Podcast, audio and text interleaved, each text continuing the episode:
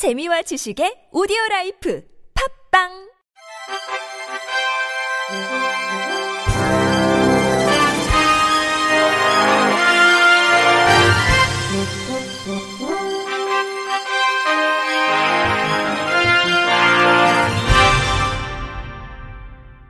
청취자 여러분 안녕하십니까? 2월 14일 월요일 KBRC 뉴스입니다.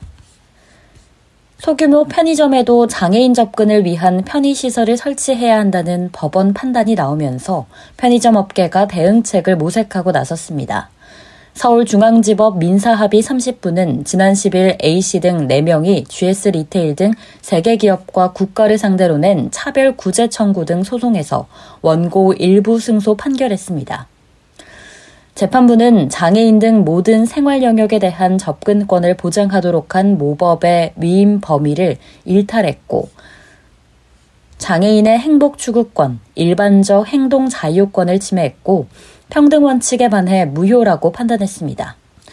현행 장애인 차별금지법 시행령은 편의시설 설치 등 편의시설 제공 의무가 있는 시설물로 슈퍼마켓 등 소매점, 일반 음식점, 휴게 음식점, 제과점 등에 대해 바닥 면적 300제곱미터 이상인 경우를 규정하고 있어 편의점 업계는 그간 법적으로 장애인 편의시설 설치 의무가 없는 실정이었습니다. 하지만 법원이 시행령의 위법성을 인정하고 장애인 접근성 보장을 요구하는 장애인 단체들의 손을 들어주면서 GS25뿐만 아니라 편의점 업계도 서둘러 대안을 모색하고 나섰습니다. 우선 GS25는 법원 판결의 취지에 공감하면서 편의시설을 늘려가겠다는 입장입니다. 그간 GS25는 직영점과 대구 지역 100여 개 이상 가맹점포에 장애인 편의시설을 설치했으며 전국 가맹점 중 200여 개 점포에 이동식 슬로프를 설치해 장애인의 접근성을 개선하고 가맹점으로 지속적으로 확대할 예정이라고 밝혔습니다. CU는 지난해 신규 출점한 200여 점의 출입문 경사로를 설치했고 지난해부터 장애인 차별금지 추진연대와 함께 장애인 이용 편의시설 확충을 위해 점포 출입문 경사로, 내부 동선 확보, 내외부 도움벨 설치 등 테스트를 진행하고 있으며 이를 토대로 올해 신규점 및 리뉴얼 점포를 우선적으로 도입한 뒤 기존 점포로도 순차적으로 확대할 계획입니다. 다만 업계에서는 직영점은 물론 가맹점 대부분이 임차 매장이라는 점에서 난색을 표하고 있습니다. CU 관계자는 편의점은 임차인으로서 건물의 시설 설치 및 변경에 대해 개별 임대인들의 동의나 허가를 필요로 하는 등 현실적인 어려움이 있어 방안을 강구하고 있다며 가맹본부 차원의 지속적인 노력을 진행하고 향후 확정되는 관련 법률의 구체적인 사항들은 적극 이행할 예정이라고 밝혔습니다. 또 다른 업계 관계자는 시행령에 따라 그동안 장애인 편의시설을 설치할 대상이 아니었기 때문에 따로 관리할 필요가 없었고 현황 파악도 안 돼 있는 상황이라며 향후 후속 조치를 지켜보면서 대응 방향을 검토할 계획이라고 밝혔습니다. 중증장애인 수험생에게 고의로 낮은 점수를 줘 불합격하도록 지시한 A대학교 입학관리팀장이 징역 1년에 집행유예 2년을 선고받았습니다. 창원지법 형사 4단독 안좌진 판사는 경남 지역의 A대학교에 지원한 장애인에게 고의로 낮은 점수를 줘 떨어뜨린 혐의로 재판에 넘겨진 B씨에게 징역 1년에 집행유예 2년을 선고했다고 밝혔습니다. B씨는 경남 한 국립대 입학관리 팀장이던 2017년 10월 18일 평가위원에게 중증장애인을 배제해야 한다는 취지로 말하면서 수시 모집 특수교육 대상자 전형에 지원한 시각장애 1급 학생에게 정당한 이유 없이 낮은 점수를 부여하라고 지시한 혐의를 받, 받습니다.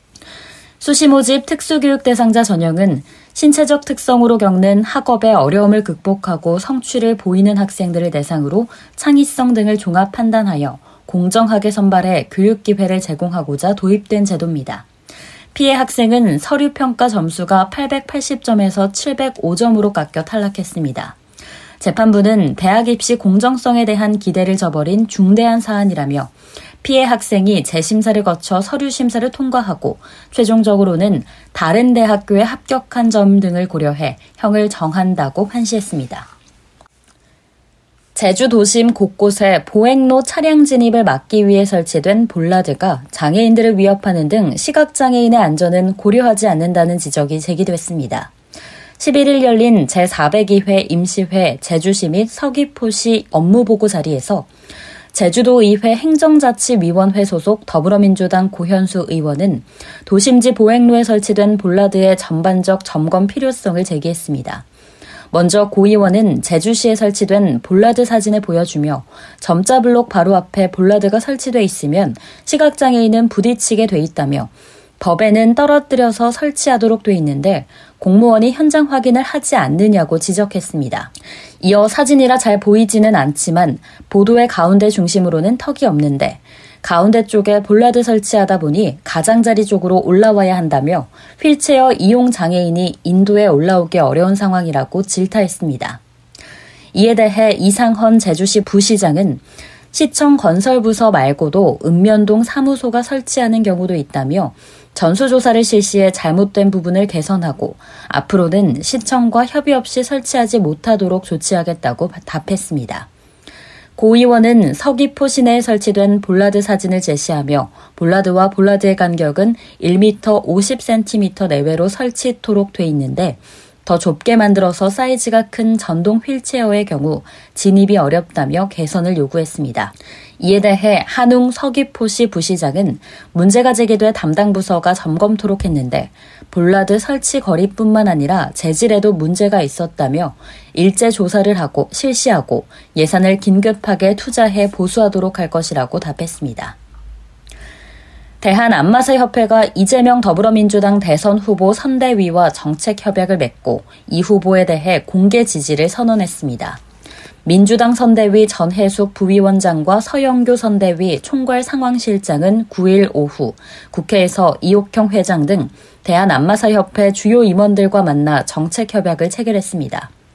정책 협약식에서 양측은 안마사제도 보호와 육성, 시각장애인 안마사 처우 개선, 안마사 제도 발전 상설 협의체 구성에 합의했습니다. 이옥형 회장은 이 자리에서 더불어민주당과 대한안마사협회가 힘을 모아 시각장애인이 행복한 삶을 살 수 있는 미래를 만들어갔으면 좋겠다며 이 후보가 보여준 행정 추진력은 안마사 처우 개선을 크게 앞당길 것으로 믿는다고 강조했습니다. 이 회장은 또 민주당 선대위 국민보건향상 TF 특보단장으로 임명됐고 협회 주요 임원들 역시 특보로 임명돼 활동할 예정입니다. 전해숙 부위원장은 비대면 문화의 확산으로 대면 활동에 제약이 생겨 생업에 어려움을 겪는 안마사들이 많아졌다며 안마사들이 마주한 어려움을 해결할 수 있도록 이재명 후보와 함께 최선을 다할 것이라고 말했습니다. 서영교 총괄 상황실장도 국회 행정안전위원장으로서 시각장애인 안마사의 권익 증진에 힘을 보태겠다고 밝혔습니다. 충남 지역의 신체, 신장, 농아, 척수 등의 전현직 장애인 단체장 및 장애인 활동가들이 지난 12일 오후 충남도당에서 기자회견을 갖고 장애인 등 취약계층을 누구보다 잘 알고 이해하며 보호할 수 있는 윤석열 대통령 후보를 지지한다고 선언하며 이종성 장애인 복지지원 본부장에게 지지자 명단을 전달했습니다. 이날 충남 장애인단체 연합회장 황화성, 김진우 충남 신체장애인 복지회장 등 12명의 장애인 단체장은 우리 장애인들은 비정상적인 대한민국을 바로 세우고 장애인 등 취약계층이 존중받는 사회를 만들 수 있는 윤석열 후보와 함께 하겠다고 선언했습니다. 또 공정과 정의, 상식이 통하는 대한민국, 장애인 모두가 함께 잘 살아가는 복지국가를 실현할 수 있는 후보는 윤석열 후보뿐이라며 충남 지역 장애인 모두가 하나 되어 정권 교체를 우리 손으로 이끌어내자라고 강조했습니다.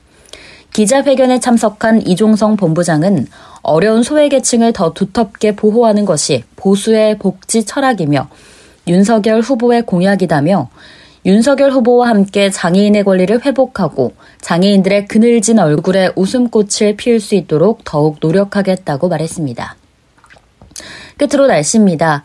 화요일인 내일은 기온이 떨어지면서 전국에 비나 눈이 내리는 곳이 있겠습니다.